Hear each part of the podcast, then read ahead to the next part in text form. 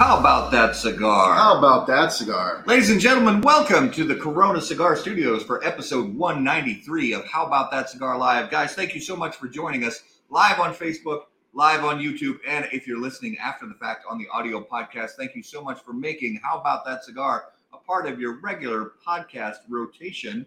Again, here in the beautiful Corona Cigar Studios, episode 193.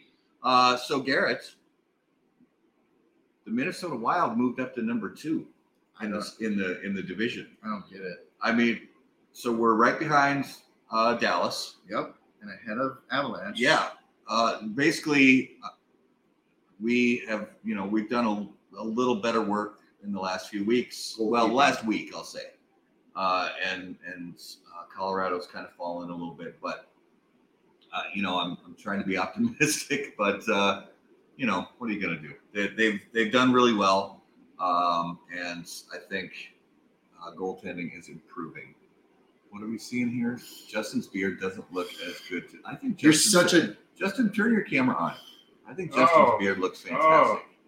no. He's talking. He's putting a dig on me. He's put a dig Oh, on him. look- he- yeah, Justin doesn't have the put a- gray. He's putting a dig on him. So he, look at his sexiness. Because right here. Justin I is know, just like, I think I'll do a beard, I'm getting there. Yeah. and it pisses Yeah, me Justin- off. Justin was just like, I want to grow a beard, and he went, ah! Ugh! Squeeze this poof! out. It just, We're getting there. yeah, Yeah. unbelievable. I'm very jealous of that kind of skill to just like, you know, wish a beard and it just appears. Mine takes when I when I shave this all the way down. I mean, you guys have seen it. When I shave it all the way down to the skin, it's it's a good six weeks. Yeah. at, at, you know, to get anything approaching this again. And I can't grow the length because it's just wiry and it just puffs out like a big afro. And it's You like, gotta no- get you gotta get some uh some some products, you know. I've tried the products. I just can't yeah. because Uh, they get it's like greasy in my Yeah, beard I and know, then it I gets haven't- on my collars and stuff. My collars get greasy from the beard oil. I just can't. I haven't got that far yet. I It's can't, all ta- natural. I can't so take far. it. So- too much. Yeah. Um, our good friends over at Boveda. How about and, that beard? Sorry. Go. Um, Niagara Falls boy. oh, Rob Gagne. Yeah, So Niagara Falls. Rob, you know, I was at the Boveda office when I was like, "Man, you have such a great beard," and I was You like, "I wish I could do that." And he's like, "You can." And I was like, like with just such confidence. I was like, "What are you talking about?" Like, no. He was like, "You totally can." Like just hundred percent certainty. And I was like, "Bro," he was like, "Trust me, you can." I was like, I, I get to the ugly stage," and he was like, "You got to get through the ugly stage." Like, yeah, I know, you know, but I, I don't have the patience for it. He's like, you can do it, and that was it. That was the deciding factor. So Matt, Well, the thing I'm challenging you to get through the ugly stage. Ah. But every time I go in, so my barber is is he's fantastic, and I go in there and I'm and I say, "Hey, Al, could you leave a little more length on the beard this time?" And he's like, "Yeah, sure." But then when it's time where the clippers actually where the rubber meets the road, he's like, "Oh man, sorry about that." So uh, he knows the way. Al is great because even if I ask for something that I that he knows isn't going to necessarily look good, he gives me what he knows will look good. That's why he's a good barber he, because he trusts himself more than he trusts me. Um, oh, spring training's underway. I'm Yeah. excited about that. The Twins. There, I've seen a few highlights from some spring training stuff. They look okay. Yeah, Uh, some good young guys that maybe will be brought into the fold soon. yeah. I talked to Lavelle uh, at Oh, yeah. Perfect Dash the other day, and he was like, "I'm actually really excited for our pitching rotation for Yes, the first time in a long time." yes. So It's all about staying healthy. yeah, it's all about staying healthy and actually being able to, to play. Yep. Uh, with which Buxton, I, I'm pretty sure Buxton's already injured.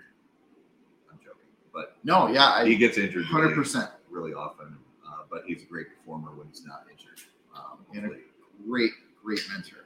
Um, and by the way, everybody who's watching, Yes, happy National Cigar Day, ladies and gentlemen. February 27th, 2023, National Cigar Day. And we're definitely going to talk to our guest about that as well.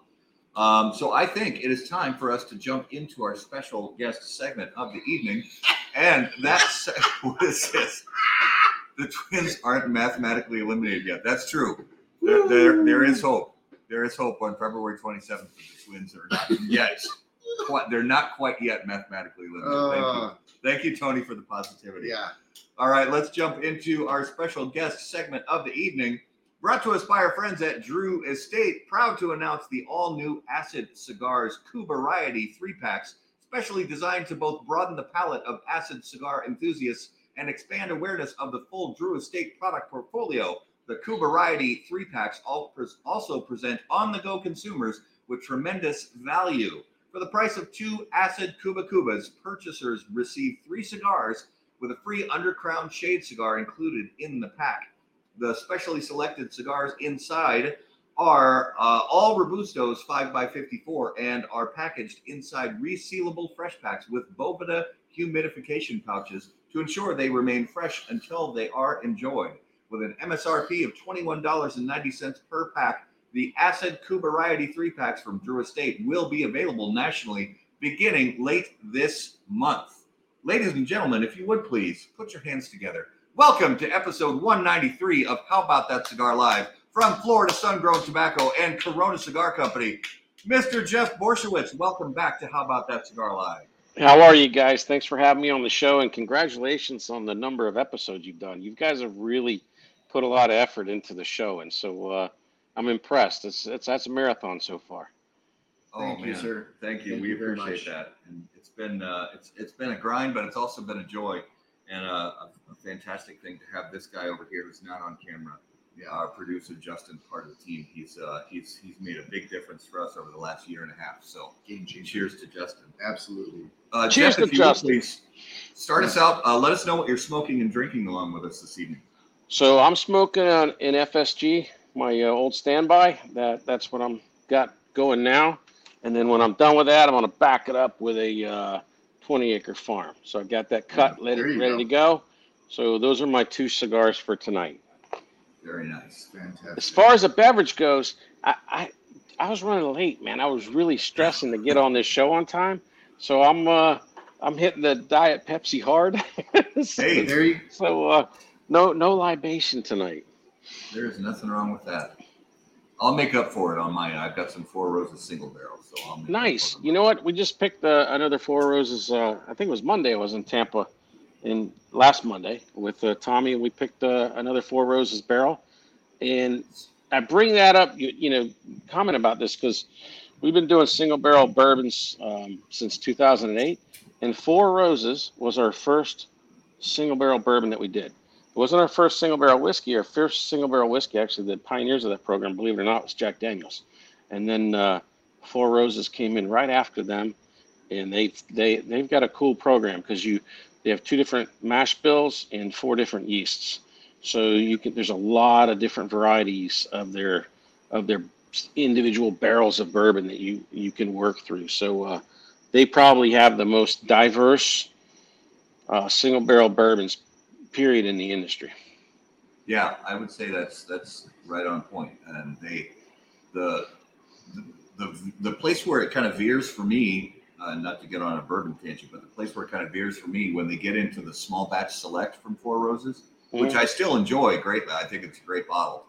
Um, but you know, it's more of a blend. You know, they pick the best of some, you know, maybe a half dozen different barrels and you know put it together. Uh, but it's still, um, it- still typically has that kind of um, I don't know. I tend to sweetness tends to be a, a good characteristic that that I can rely on from Four Roses. You know, they, they tend to have sweeter, uh, natural, uh, obviously naturally sweet kind of uh, back ends to them. Yeah, it depends on the yeast and the mash bill, though. They've got a high rye and then a lower rye, so it depends on which one. But there's all different. Like I said, there's so many different combinations. Great, great distillery. Absolutely. Um, well, let me. I, I was uh, just finishing up my pregame cigar, but I think it is time for me to uh, get to my starring cigar of the evening. and I'm going to fire that up right now on the Dunbarton Tobacco and Trust Toast Can. I have the El Baton from our friends at JC Newman Cigar Company. I'm going to fire that up right now. when lighting your cigar. It is important to be patient, pay close attention to detail, and focus on the tobacco. In the same way, Steve Saka brings those same qualities to ultra premium cigars of Dunbarton Tobacco and Trust. Patience, close attention, and focus on the tobacco are the qualities that Saka and Dunbarton Tobacco and Trust have become known for. From Sobremesa to Umbagog, Dunbarton is a blend that will fit your palate, your mood, and any occasion. Visit DunbartonCigars.com to learn more. Oh yeah. So yeah, we are all uh, the crew is smoking the JC Newman baton, and this is my first run with this cigar. Oh, is it really? It is. Oh yeah. It's a nice cigar, good price point. I like it a lot. hmm And I'm I'm pairing mine with a 2023 vitamin water. How And that's good for you. yeah, So that El Baton's a pretty strong cigar for me. It's a, it's it it definitely sneaks up on you. My, uh, at least it sneaks up on me. does it? Uh oh. It's not over the top. I just listen. I'm a lightweight when it comes to full body I am cigars, too. but I like uh, to think that I can, you know, smoke five diggers in a row, and but I'm not that guy. Matt is. I, I have a weird but don't but don't go by me. I'm weird. I could I could smoke I could smoke a, a double hero chisel with coffee in the morning and uh, it's like no big deal. I'm just I'm weird. Don't go off of my palate. it's like me with spice. Yeah. You're allergic to spice. No, Well, I'm yeah. on the, yeah, spice levels like I can go- triple habanero, scorpion. Yeah. Yeah. You love that stuff. Um, so Jeff, welcome back to the show. Happy National Cigar Day. I'm glad there is a National Cigar Day. I'm sure. I, I'm. I don't know. Ten years ago, we probably wouldn't get away with that. They'd have somebody boycotting us for it. At least now we have a. At least we have one. Yeah. Well, and I also like to think of they, they have the, the I think it's the American Lung Association that still does the National Smokeout Yeah. day where like smokers are supposed to not smoke that day. I, I remember it going back to when I was a kid in the seventies. My mom was a cigarette smoker, and there was that one day a year where it's like I don't smoke today. It's the National Smokeout, and I actually just to be a jerk, I smoked more cigars that day. Absolutely. Like- That's why we should put it on the same day. Yeah. yes. yeah, we should just to you know just just to Oh yeah, just to to get the- a dig to in the there. FDA, yeah. I love it. February 30th. I'm there. Uh, so, Jeff, one of the things I want to start with is um, I'm not sure because we're not down in that area, but I know that there's uh, at least in the works, maybe it's already ready to go. New new location for Corona Cigar in Sarasota. Yeah, that's been going on forever. It feels like to me. It's been about two years in the works, and we are slowly approaching uh, a completion of the construction. It's been um, this is the the, the fifth fifth store, sixth. You know, we we opened a uh, warehouse too, but out of all the stores and everything, this one's taken the longest. It's been the most frustrating. Um, uh, COVID has caused some serious delays when it comes to anything construction wise. And then Florida's economy is just booming. So many people moved down here. So the, the, the construction industry on the re- residential side was, was white hot. And, um, you know, construction on the commercial side was, was pretty strong too. But uh, we're finally getting through it. Um, mill workers were there today bringing in, there's a lot of mill workers, the guys that do the cabinets and all the fixtures like that, and the bar and things like that. So, uh, they've taken forever, but it's uh, it's coming along, and uh, hopefully, I don't know, maybe next couple months we'll we'll be open. That's that's my goal. But I tell you what, I never ever talk about. People say, "When's the grand opening?" I say, "I'll tell you when the grand opening is when we actually get it open," because there's a lot of things that where monkey wrenches can get thrown in, especially when it comes to like your final inspections and there's there's there's trust me, there's little things that can pop up. Well, and let's let's talk about a few of these things because I, I think it's important for consumers to realize. I've I've worked with several different retailers who have gone to either open up their first or you know multiple location, and the amount of red tape that one goes through in order to open up a you know just either retail or retail and lounge. So Jeff, talk a little bit about what that process looks like. So this store we had more red tape than ever because um, Sarasota is one of those communities where it's small, wealthy, and a lot of what I call curtain twitchers, people that, are always looking out the window. And, and so, uh, so in in in order to get the zoning variance for what we do, um, it, it went under what was called a nightclub. And some people, just when they hear that word, it a lot of people, I don't want a nightclub. People, you know, banging music and drunks running around. Um, but the reason we fall under nightclub is because uh, we don't have a restaurant. So there's only two categories: you're either restaurant or nightclub. So anyway, and then the and then the fact where you had to go through those things during COVID, COVID made it easy for an individual to um, stick a, a stick in the spokes of progress because normally um, someone would have to go to city council meeting means they have to leave their house and go sit in the chambers and wait as the agenda slowly grinds throughout the day and then speak or oppose or whatever. Well, when they started doing it on Zoom, anybody could just easily just click, I'm in the meeting here and I want to oppose it because I don't like smoking. And that's that's what happened to us. Um, so we were able to get through it, but it, it that really gummed up the process because um, once somebody complains, you've got a there's another process that the city has to go through, and then you have to do their due diligence and everything else. So anyway, we went through it all, but it delayed it by one whole year. Um, we've never had that happen before.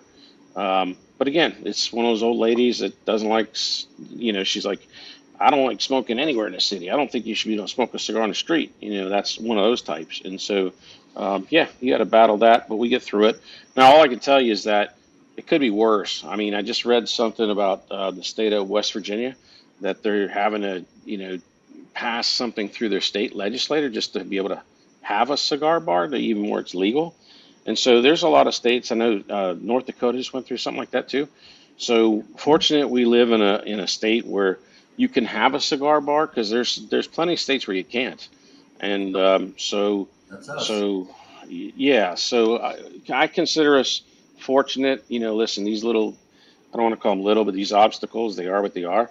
At least we have the ability to do it. I, I really feel, I don't want to use the word sorry for, but I think it's a shame.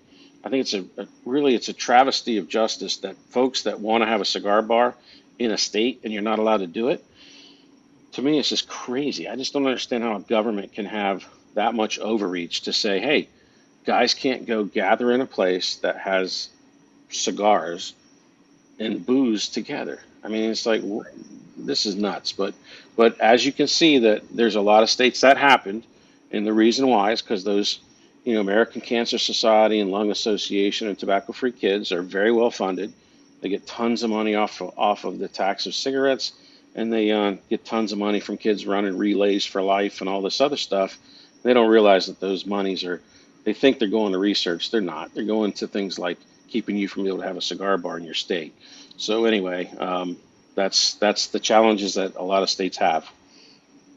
Yeah, they a lot of that money goes to, like you said, uh, they're they're lobbyists, you know, because lawyers are expensive and lobbyists are lawyers. And I remember hearing a story from Glynn Loope uh, years ago that that he's he's seen multiple times throughout his career and through, throughout his life as a cigar smoker, especially in D.C., where some some morning there will be a vote on something that directly affects the rights of cigar smokers, and there will be a handful of uh, our our own politicians who will vote uh, no on something, or they'll vote in some way that is that is uh, detrimental to the rights of premium cigar smokers. And then later that exact same night, he'll see them at the cigar shop.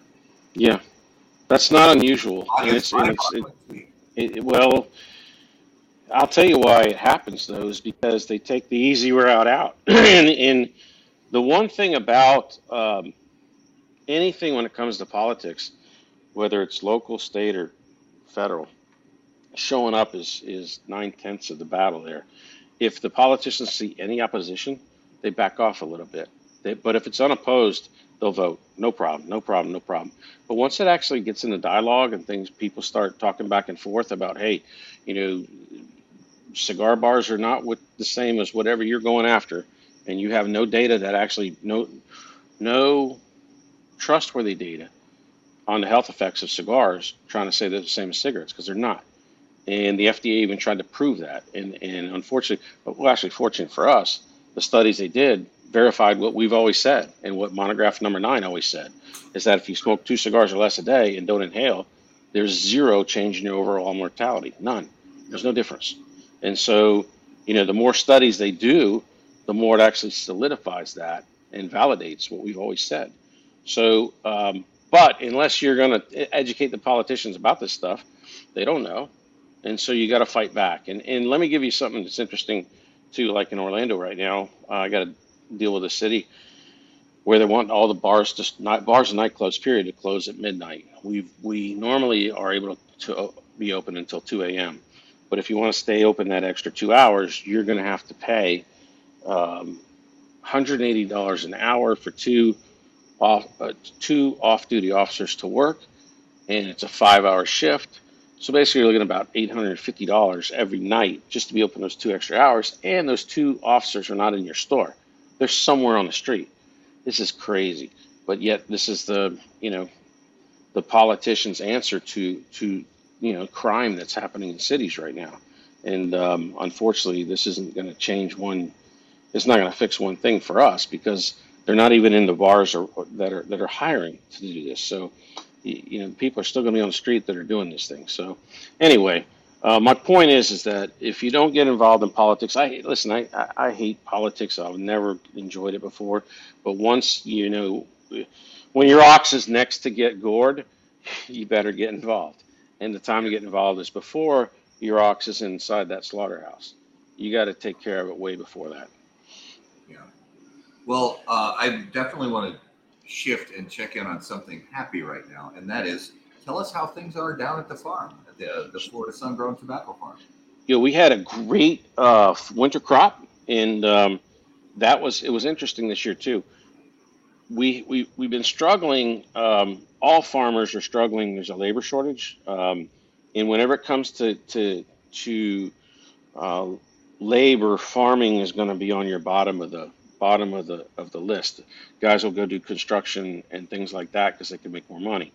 So uh, it's been real difficult um, with labor on the farm, but we were able to get through it, and we had a great harvest, a great crop uh, this winter. Um, we did have a freeze right after Christmas. This was one of the coldest Christmases that Orlando had in many many years. Um, so there was a hard freeze, and um, it, it killed off our very last primings. But listen, you know, if we lose that, if we have eight primings and we lost the eighth one, we did good. It means we got the other seven. So we had a great crop. Um, today, literally, we were, we were making the, the rows for the spring crop, which we'll start planting next uh, week. So it's you know it's um, it's that never-ending cycle for us. We, we like to we we like to have the activity on the farm year round. So literally, we're prepping rows and packing tobacco at the same time. So um, things are going good as far as uh, as far as the farm goes. We are running short on tobacco though. That's been a little that's been an issue for the last uh, the last year. So there's been a lot of pressure on us. Um, most everybody that that uh, uses our tobacco is out of it. So and, and, and there's a lot of traction on the cigars um, that use it.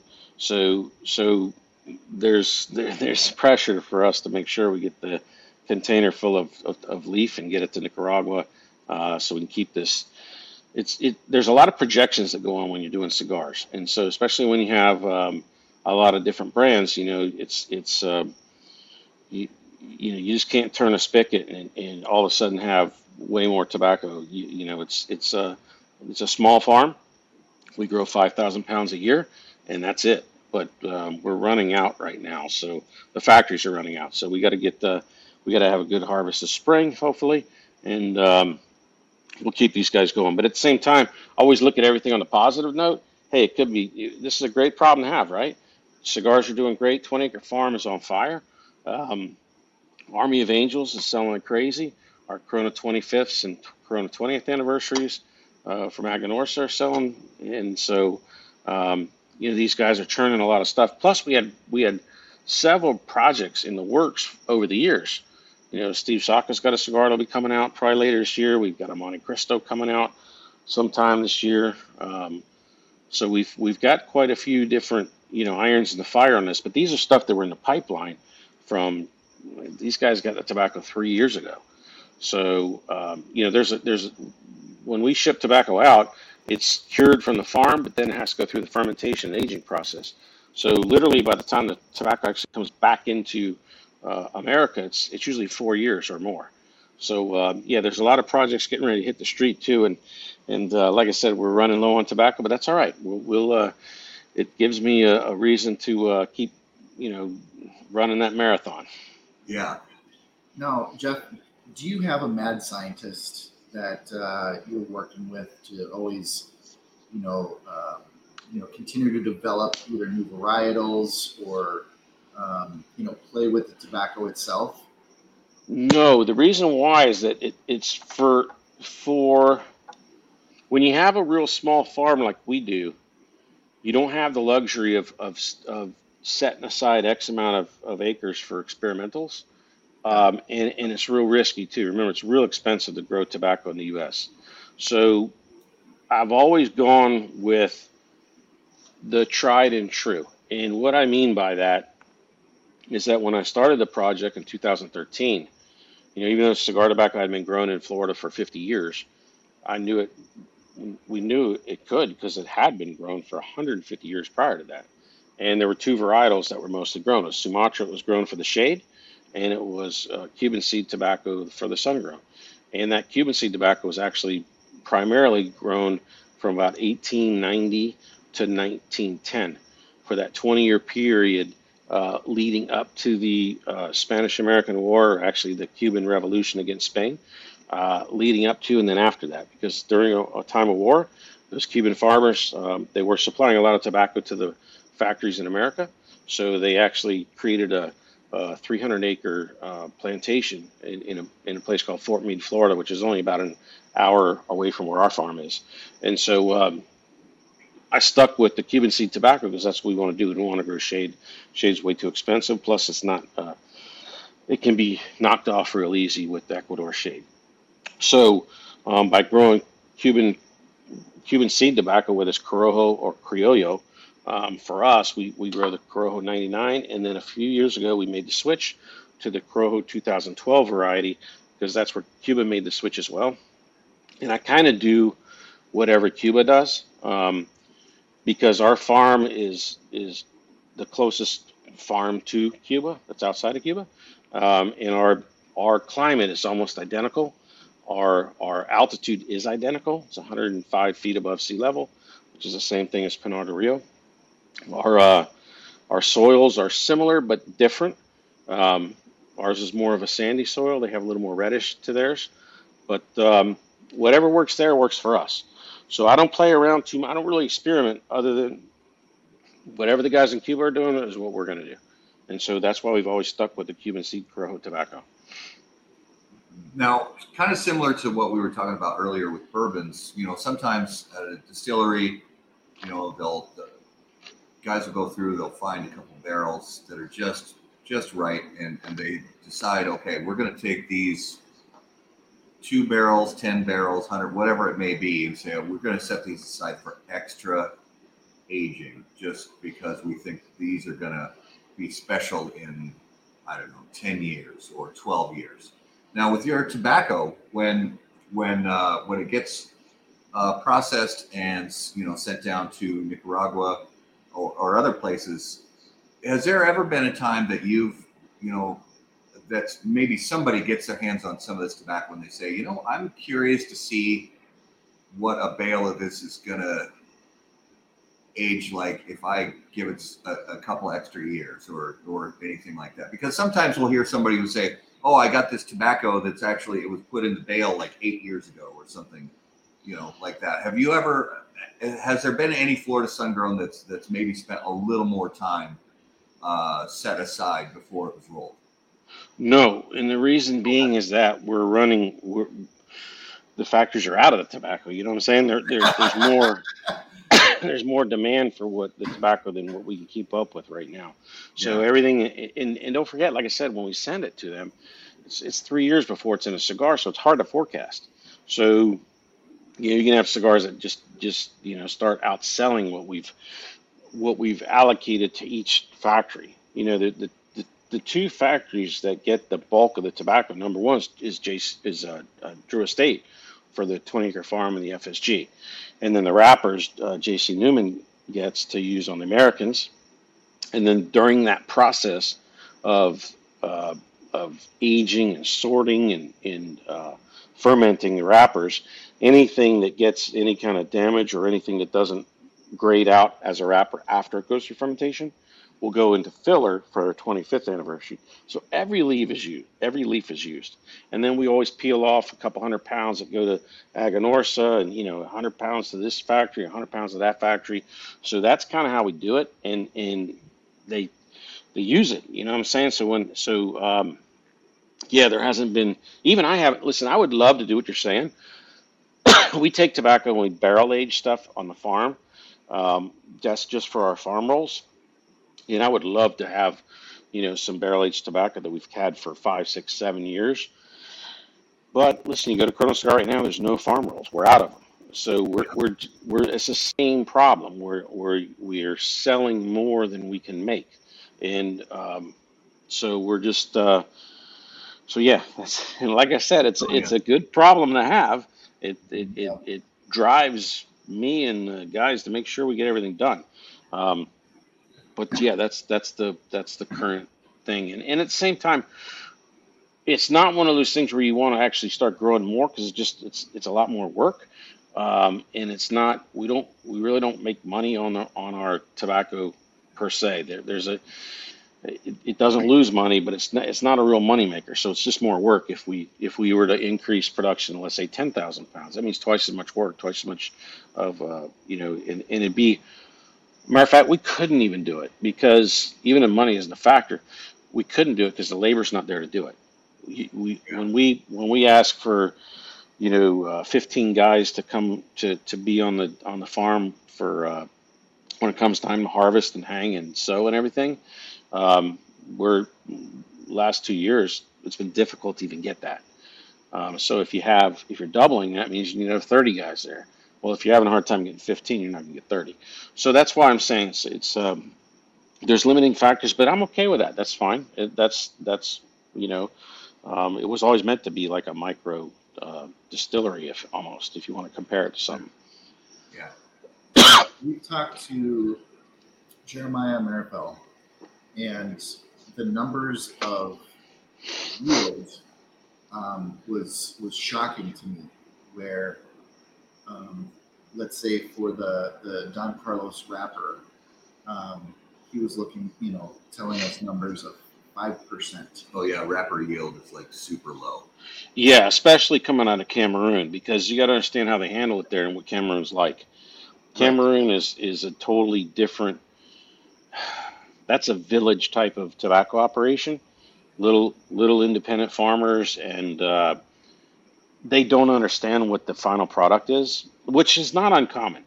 Um, when you're growing cigar tobacco, and there's not actually a cigar culture, um, where that community is. I used to see this in Connecticut, by the way.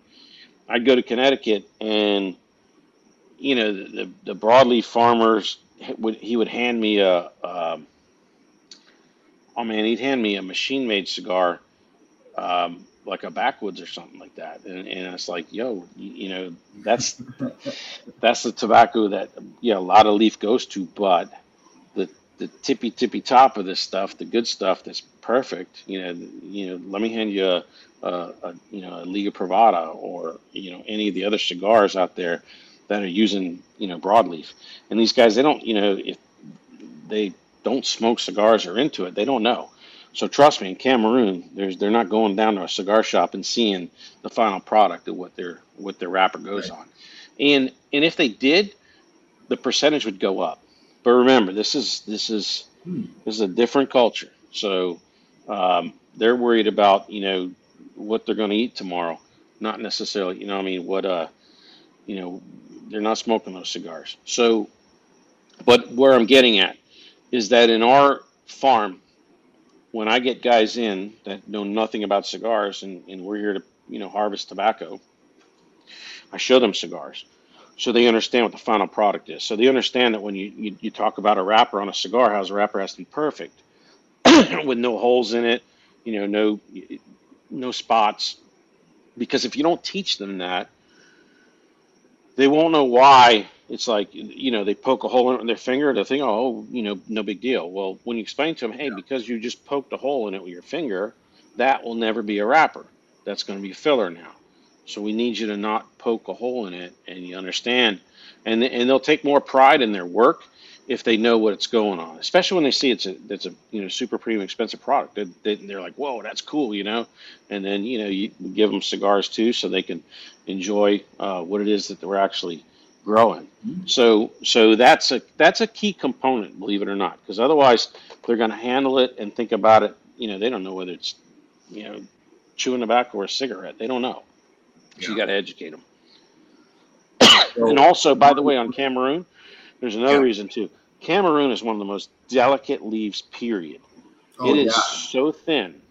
Yes. Listen, even as a cigar retailer or a cigar consumer, you know, Cameroon wrappers are tough uh, because they break so easy. And man, you can go outside, like where you guys are when it's cold out.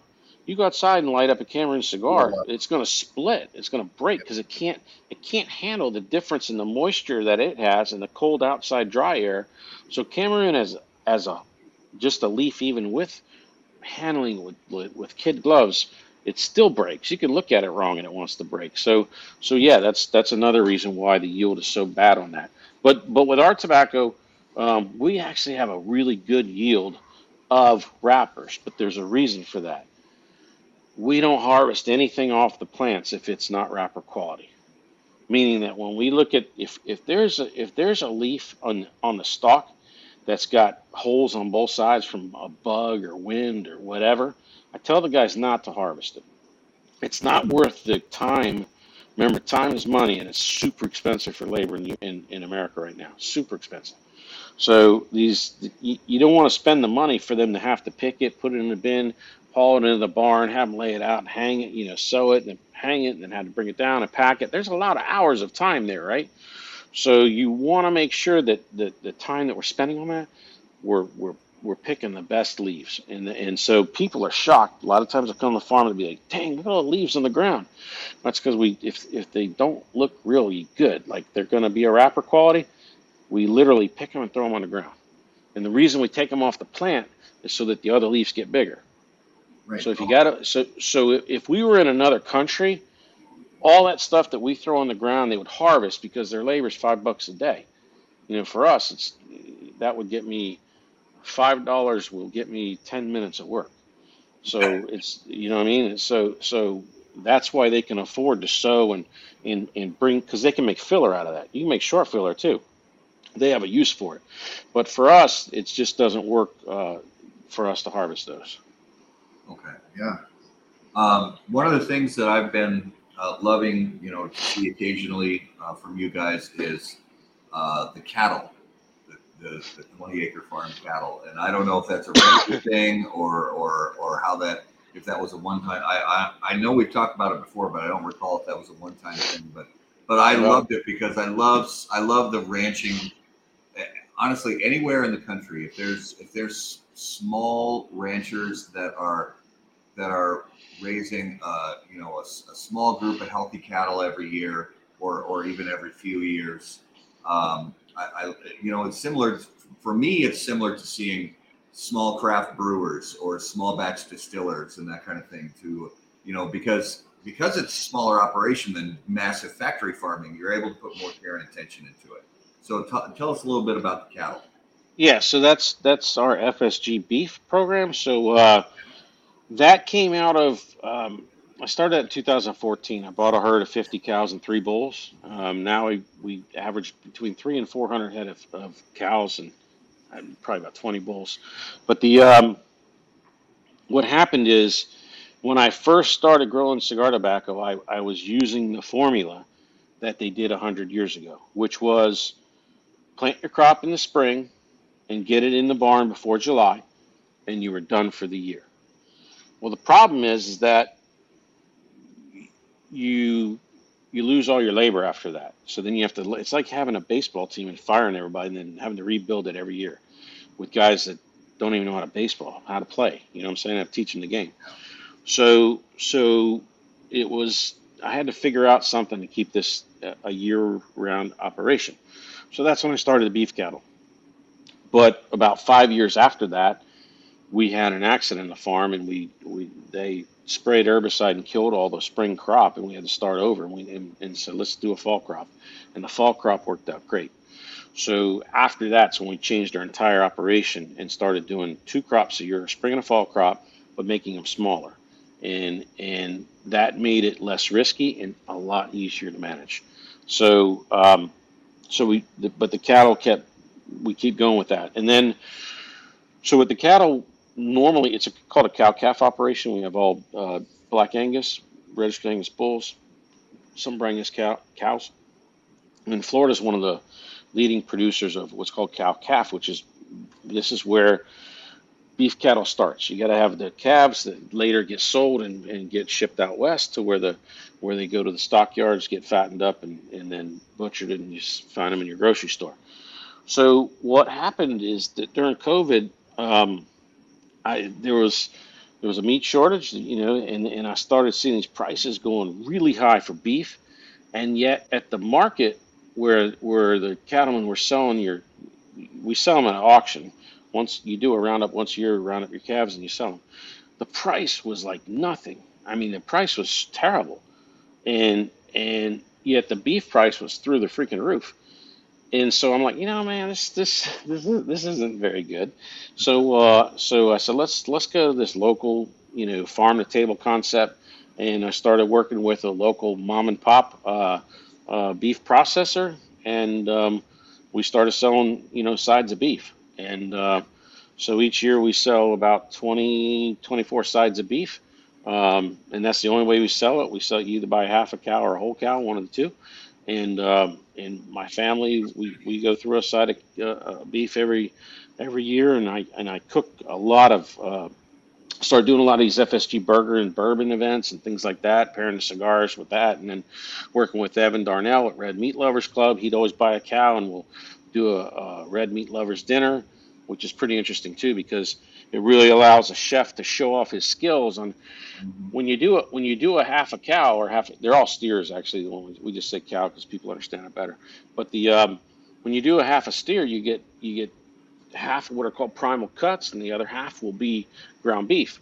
So you need to know how to use everything right?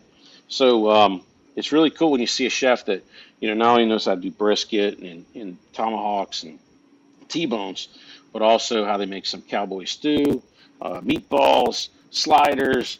You know, there's a lot of things, and, and uh, man, he's got some. He's got a really good guy he works with. So, so um, yeah, the beef's been fun too, and also I like it as, as you know, I, I, I find it as it's a little bit of a security blanket too.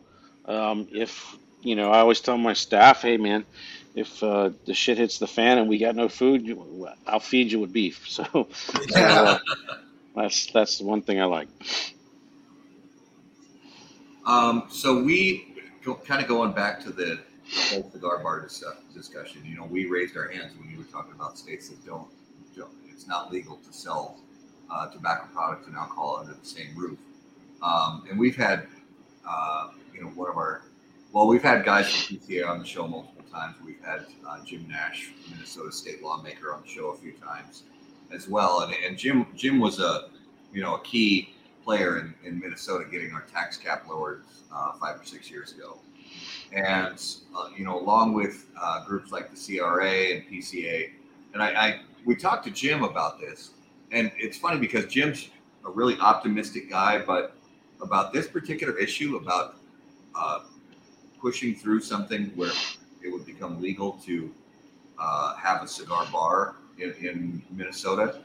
Uh, Jim, oddly enough, said it will never ever happen, which is interesting because again, he's a really positive, uh, positive outlook kind of guy. Um, is is there any advice uh, that you can give? I mean, I know it's been legal in Florida for you know pretty much forever, but for, from a state that that doesn't currently have it legal, is there any advice you can give for shop owners and and local lawmakers to get together and uh, take the right path to possibly make this happen.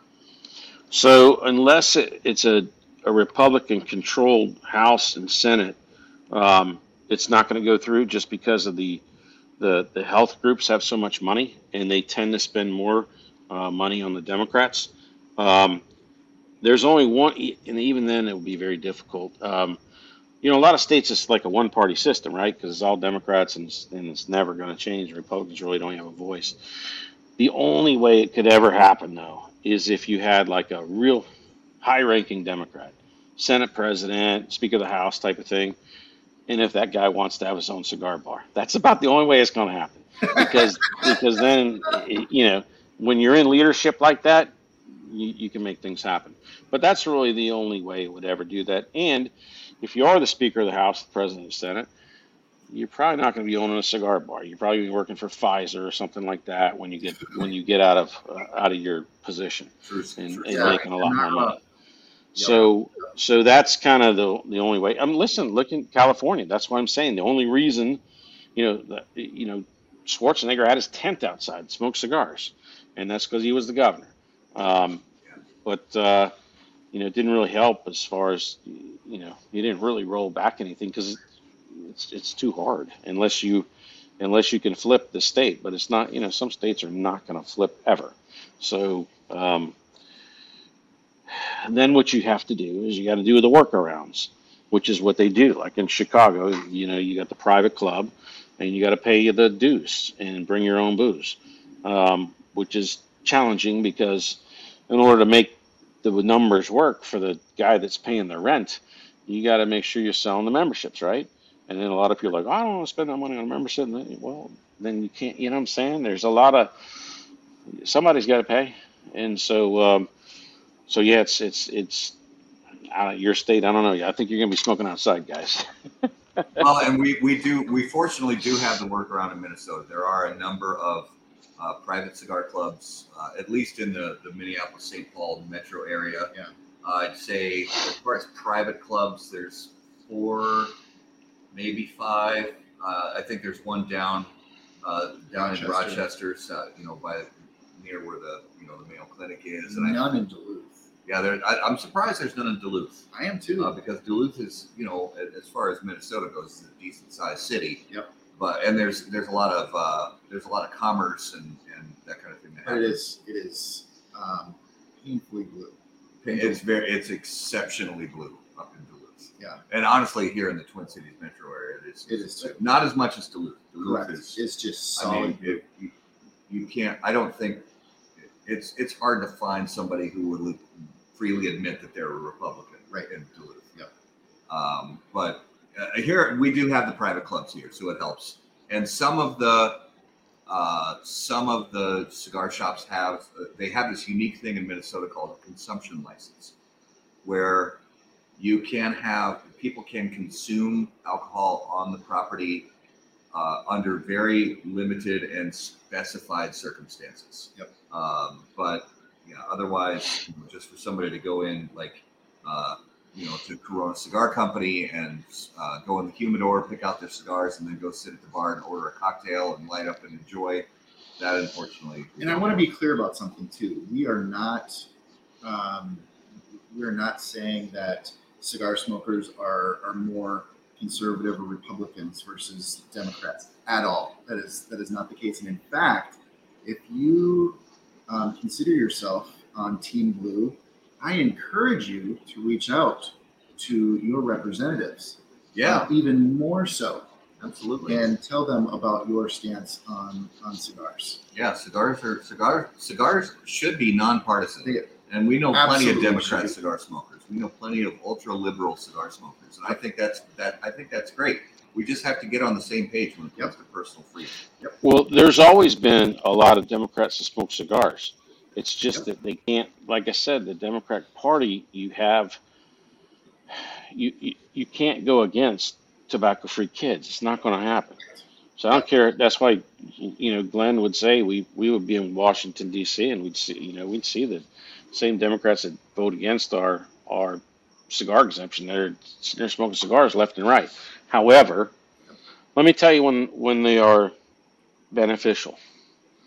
They're beneficial, for example, when you guys talked about the tax cap. That's where you need your allies, your Democrat allies, because there's a lot of horse trading that goes on within the party. And it, you're not going to roll back, like I said, the smoking stuff, but they can make a good argument of why a premium cigar should have a, a 50 cent tax cap versus no tax cap because you know so so that's why it's great to have you have to have allies in both parties period Yes. Yeah. but but but like i said when you're talking about actually changing something like hey let me uh, be able to open a cigar bar you've got to be realistic on that Yep. Yeah. Yep. Absolutely. Well, I'm thinking. I mean, is it time? Oh, I think. Is I, it? I think it is. I think it's time. All right, guys. It is now time for this week's Numero de los Muertos. And as always, Numero de los Muertos brought to, our, uh, brought to us by our friends at Smoke Inn.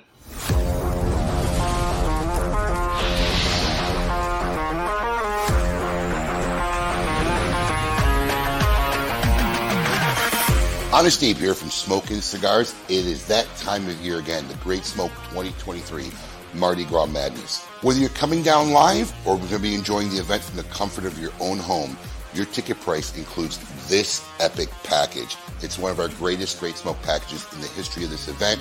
Over $400 worth of product and great swag for the low cost of $165. Do not hesitate. Tickets are selling this year faster than ever.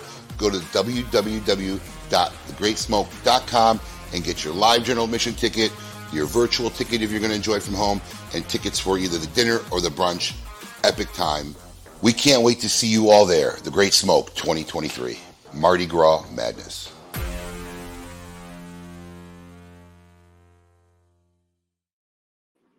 All right, Numero de los Muertos, episode 193. Garrett, what do you have for us this week?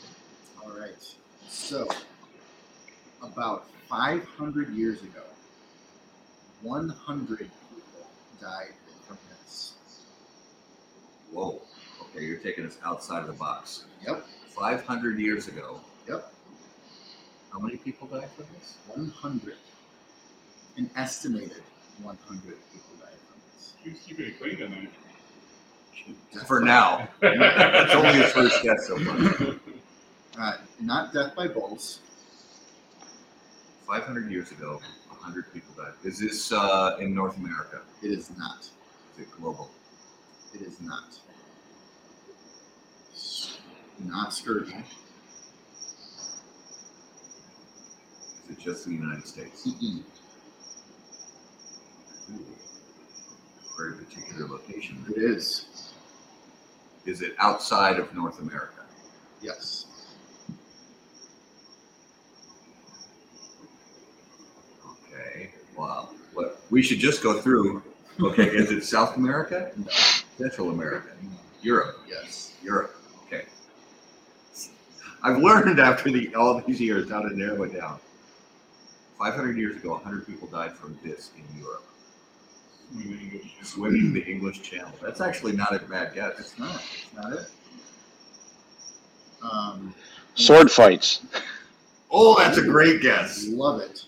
No, That is a fantastic guess. not sword fights. Lead poisoning. Another great guess. No. Uh, drinking whiskey. No. I'm gonna have some whiskey. Correct. I already did London Fire. Not the flu.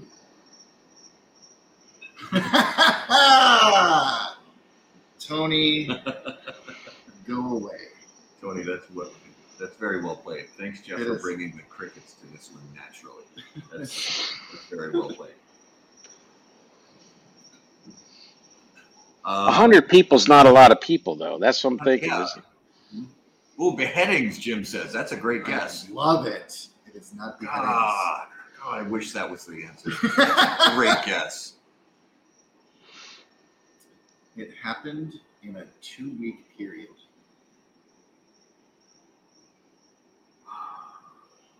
Um, Ooh, childbirth. Would- Nope. would these be considered workplace accidents? No. It's it's it's weird, you guys. Snake bites. Nope, that's not it. Not malaria. Is it a is it a illness? It is not an illness. To the um, best of our knowledge. Or that's for knowledge. It's super weird. not I know. Yeah. Are vehicles involved? No. Are, I mean, no, they're not. are weapons involved? No weapons. Are animals involved? No. The Templars. It's it's probably not playing Pokemon Go. That's a good Probably. yeah. I don't think they had that 500 years ago. Nintendo, it just, it Just- just, Yeah, Nintendo's been around almost Yeah. 500 years. Um, Walk the plank. oh, that's a great one. that is a good one. No, it is not. It happened on land or water. Land. Um, does it involve ingesting something? It does not. It's not about eating or drinking. So it's not like food porn. Is is is it was it an animal attack or anything like that? No animals were involved. All right. Um, no weapons were involved. No animals. No vehicles. No food. No drink. Mm-mm. Crucifixion. Oh, Ooh, that's a really good one too. Really No. Was It's it? not. Uh, God. Uh, This is going to sound really stupid, but we've had stuff like this before. Was it related at all to clothing? kind of. Because we had that one with the neckties where Right. where people got choked to death when their necktie got caught in like a. So I will say that clothing is a factor, but not technically the, the cause. Okay. Not drought, not fire, not tar and feathering. They froze to death. No, sir. That's a really good guess too. Um, Drowning in a suit of armor. I think, I think 500 years ago was a little, well, yeah, there were still suits of armor. 500 so this happened in the Holy Ro- Roman city of Strasbourg, where this affected 400 people. but only killed 100. Correct. Holy Roman city of Strasbourg. Five- Oh, fever. Vanessa says fever. Nope, not fever. Um, yeah, Suffocated. Ooh, suffocation. Um, uh, not really. No.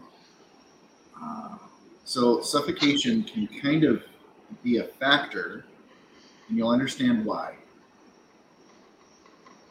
was it something to do with the air quality in the city? No, Was it a fire? no, no fires. Was it heat exhaustion?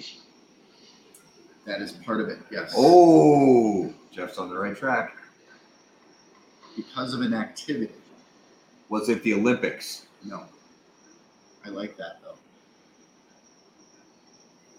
So, what would cause heat exhaustion? Doing the stations of the cross? Ooh, I love it. No, Is have something to do with the garb that the that the religious officials wore? no, not gladiators. I have it all figured out. Was it Um, what were they were they installing a new pope and they were all standing around and they overheated? Yeah. No, I'm serious. Love it. No, yeah, no, you're. No. Nope. But you said it does have, it's sort of related to heat exhaustion and sort of related to clothing. Yes. And it happened in a in a Was in a it Catholic city. any- anything to do with farming? No. Uh, not exercising, but it is an active. It, it's an active activity. Anything to do with sex? Nothing. Okay. There you go, Quentin. No. No. There he is. He's back. Anything to back. do with the with the uh, church? No, nothing to do with the church. Hmm. Fire dancing, no, but you're you're like almost there. Anything to do with witchcraft or religion at all? Mm-mm. Cooking? Nope. Nope, not sword swallowing. We're not going to touch that. Distilling. A s- bre- steam brewing. bath. Nope. Boats. Nope. Armor. Mm-mm. I am so. You have so, to give us another hint here. This is this one's becoming brutal. So not not fire dancing, Water dancing, just just dancing, dancing. just oh, like are you? Are we talking like the dervishes? Well, no, that wouldn't have been the Holy Roman city of Strasbourg. That would have been more Middle Eastern or, or Turkish. In July 14th, 1518, a woman named Frau Troffea from the city of Strasbourg in modern day France left her house and began to dance. And she kept dancing for hours and hours until she finally collapsed, twitching on the ground. The next day, she got up and continued to dance again. And they tried to pray it out of her and bring her up to the mountain. And then all of a sudden, 30 more people in the town started to dance in her stead and and then it became 100 and these people just danced until they died What? there was a 100 people that danced until they died Wow. All right. So it was a French rave that we didn't know about 500 years ago. Now, now my question was, how in the hell did you even get to? What, what led you to even read that strange fact? so i have had to go down unbelievable rabbit holes Yeah. to have you know 194 different numero de los muertos and um, i got to get creative. And so i i have several sources now. And this is actually it's famously known as the dancing plague of 1518 uh, one of history's strangest epidemics but they had a uh, physician at the time who documented uh, this whole thing and it says they were all doing molly It's That's possible. probably more accurate. right. Yeah. Yep. So- Okay. That was that was one of the most Bizarre. difficult to guess numero de los muertos ever. Yep. And I gotta get my voice back. I just you're not supposed to inhale bourbon. What? that's uh that's a no no in the bourbon world. You don't inhale. Same with cigars. You don't inhale. Yeah, seriously. Read, read the story of uh, the plague of 15, dancing plague of 1518. Uh, it, it, it is a crazy story, and I think it should be made into a movie because it's was hilarious. So the uh, the, the moral of the story is uh, when you're dancing, uh, take breaks. Yeah. But so where clothing plays a part, think about what women wore at the time. It was all heavy, and they had uh, like six, Corsets. six layers. Oh, corsets and six layers of undergarments. Yep. And, yeah. Just take breaks. All right. Stay out of that rabbit hole. Yeah. all right. So that was this week's Numero de los Muertos. All right, let's jump into the lightning round. The lightning round brought to us by our friends at JC Newman Cigar Company. They are America's oldest family owned premium cigar maker, creators of the popular Brick House, Perla Del Mar, Diamond Crown, and the American. JC Newman Cigar Company operates out of their 112 year old El Reloj cigar factory in the, in the historic cigar city of Tampa, Florida. For more information on their cigars or their visitor experience, please visit jcnewman.com. All right. So, Jeff, you've been on the show a couple times. We have some fresh lightning round questions for you. All right, I'm ready. All right. So, if you could add anyone to Mount Rushmore, who would it be and why? Uh, for me, it'd be Ronald Reagan. Oh, yeah.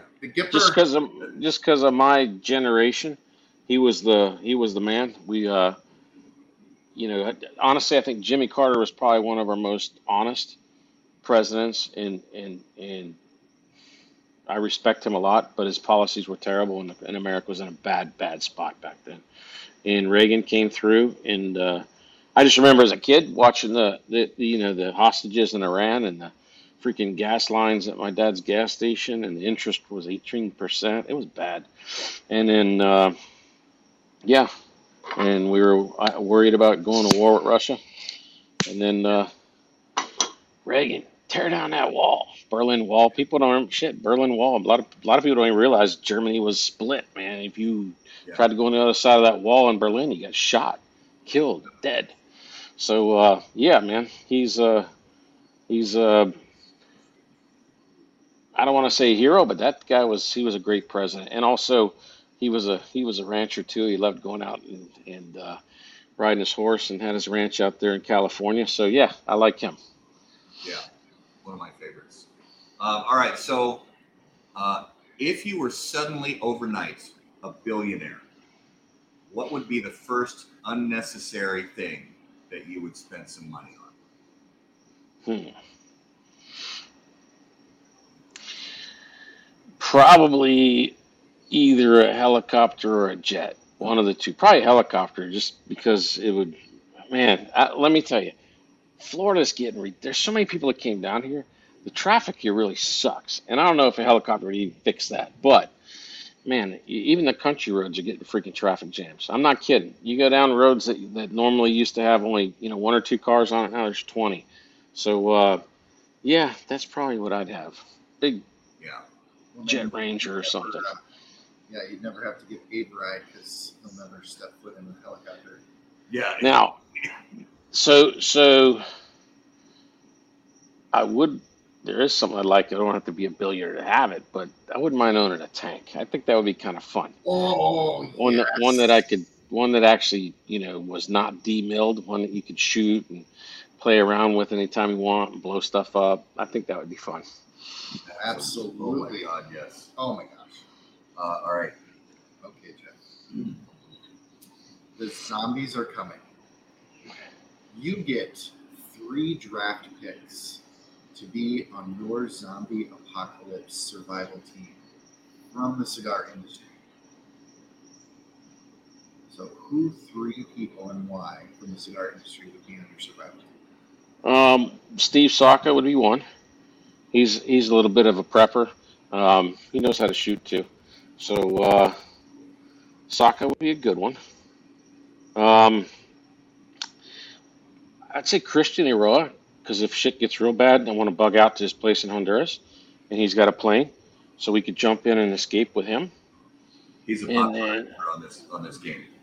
Yeah, he he's but that's like the Alamo, you know what I mean? Where like things are gone, we're getting overrun. We need to jump in the plane with Christian. Um, who would be a good third one?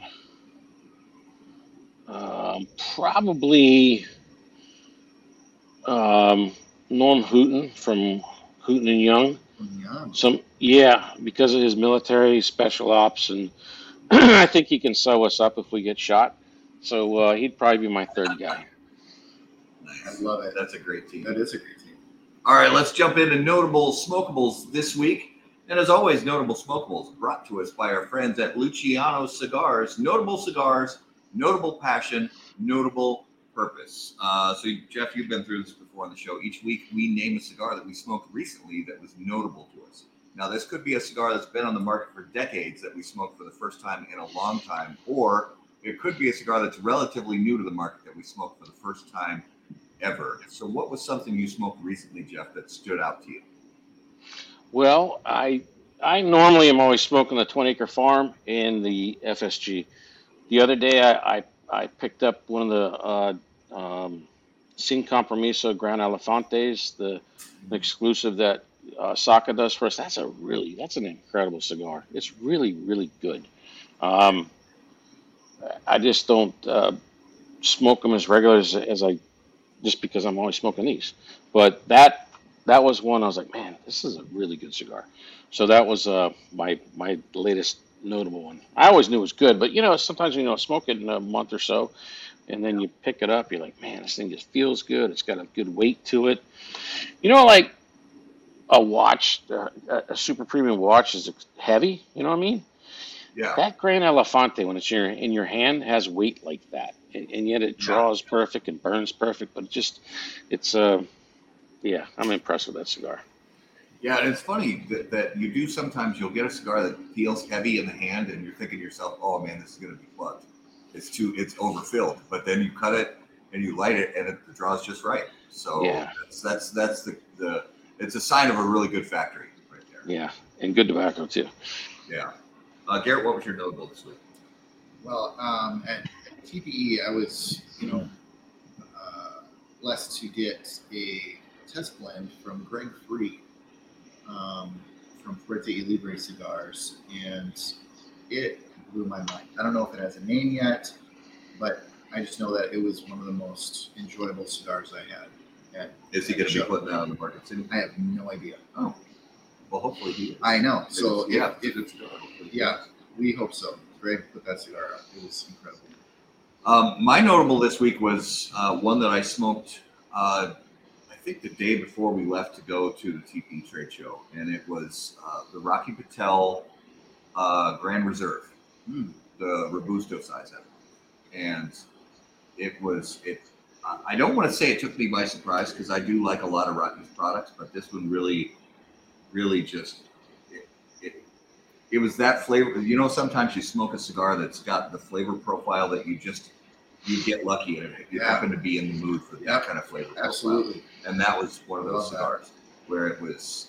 It, it's a really rich, uh, dense flavor profile in that cigar, and it just hit me in just the right way when I smoked it, uh, and it was it, it was the, the the perfect kind of end of the day cigar for me that day. So that was this week's notable smokables brought to you by Luciano Cigars, improving lives through fine cigars. Visit lucianocigars.com to learn more. So let's talk to you guys about some coming attractions we have on the show in the next few weeks. That is brought to us by our friends at AJ Fernandez. And AJ now produces unparalleled premium cigars in Esteli, Nicaragua. The AJ Fernandez portfolio of cigars provides blend strength and flavor profiles to match the preferences of any premium cigar consumer. Whether it's New World, Dias de Gloria, San Lotano, Enclave, or Bellas Artes, you are sure to be satisfied with a premium cigar from AJ Fernandez. So next week on the show, I believe that's March 6th, if uh, memory serves, uh, we're going to have Henderson Ventura from Adventura Cigars. Uh, and I want to let everybody know, be sure to go back and check Facebook and YouTube for us on How About That Cigar to check out all our uh, cigar coverage from the TPE trade show uh, last week. Justin and I just got back from there uh, covering the trade show. So make sure to check out all the interviews we had from there. And uh, for any of our viewers and listeners, we know we have a lot of uh, friends here in the Minnesota, uh, the, the Twin Cities metro area. If you guys are available tomorrow night, I will be doing uh, a whiskey and cigar pairing tomorrow night. It's called Spirits and Smoke, and that's going to be at Sodi's Cigars in Oak Park Heights, Minnesota, tomorrow night from 5 to 8. And we're going to be pairing the blackened cigar from uh, blackened M81 from Drew Estate with the blackened whiskey Yeah, yeah. tomorrow night at uh, Sodi's. So uh, from 5 to 8, that is happening at uh, Sodi's in Oak Park Heights, Minnesota. Uh, so, Jeff, if you would please give our viewers and listeners an idea where's the best place for them to keep up with everything going on with Corona Cigar Company and Florida Sun Grown Tobacco. Well, I, I'd say Facebook is the best place just because there's, there's more interaction here. W- Of course, we're very active on Instagram and uh, Twitter, but the really, if you want to see what's going on the most, um, Florida Sun Grown Tobacco uh, group uh, on Facebook or my personal one, Jeff Borysiewicz on Corona Cigar. I will warn you, it's quite political sometimes, but uh, that's the that's the arena that, that I'm in. Um, when you're when you're doing beef and you're doing whiskey and you're doing cigars, um, you're on the menu on a lot of things uh, as far as politics goes. so uh, so yeah. So but uh, yeah, if you want to see what's going on, that's that's the best thing. Uh, and then also get sign up for if you want it for any deals though, sign up coronacigar.com and go to the, go to our email list. You got to get on that because that's where you get the coupon codes that we do for all the you know National Cigar Day or President's Day or whatever. That's where you're going to see that kind of stuff. So um, so those two would probably be your best things to do. Yeah. And, to, to, to tie into that, uh, if you guys go to howaboutthatcigar.com, right at the uh, uh, right at the top of the page, you're going to see uh, a place where you can click, and you'll uh, there's a discount code there for how about that cigar. So you guys go There you find go. and, it'll take you right to coronacigar.com, and you'll have a nice uh, nice uh, HBTC discount for you guys as well. So, uh, so yeah, that uh, that puts Yeah. episode 193 in the books. Jeff, as always, brother. Every time we have you on the show, we learn something, and we appreciate it so much because we know you have so much experience in this industry, and we love it, and we are very grateful to you, brother. So, thank you for being on the on the show again. Well, thanks for having me, and uh, again, I appreciate what you guys do. I know it's a lot of work that you uh, with all these episodes, but every voice that's out there talking about the cigar lifestyle and uh, educating the public about uh, what we do, um, it's a huge benefit because uh, I I remember 20 years ago, we you know we didn't have any of these channels where people could talk about cigars. And the only thing you had were the uh, anti-tobacco people telling us how bad we were, you know. And it's like, uh, it's it's just great that we have uh, people connecting and and that common bond that we have, enjoying a cigar. We got to get more people in doing that too. More people that smoke cigars together. Um, and, you know, they they practice that lost art of conversation and um, camaraderie. And so uh, I, I I love what you guys do. Thank you, brother. Thanks, brother. We're all about building a community. Yep. All right, viewers and listeners, guys, thank you so much for being the best part of How About That Cigar Live. Thank you so much for watching us live on Facebook and YouTube and interacting with us throughout the the uh, the show. If you're listening after the fact on the audio podcast, thanks again so much for being a part of it. Make sure to subscribe so you never miss an episode. Make sure to follow us on all social media at HBT Cigar. If you guys have questions for us, email us on the website, howaboutthatcigar.com. And of course, until we see you guys next time, burn cigars. Not bridges. See you guys. Thanks. Any comments, opinions, viewpoints, or statements presented or uttered by guests on the HBTC podcast, HBTC live video streams, and all other media from HBT Media LLC are solely those of the individual and do not necessarily represent the opinions or viewpoints of How About That Cigar or its parent company, HBT Media LLC, any of our advertising partners, or the premium cigar industry. The primary purpose of How About That Cigar is to entertain and to encourage activity and growth within the community of people who enjoy or want to learn about the enjoyment of premium cigars.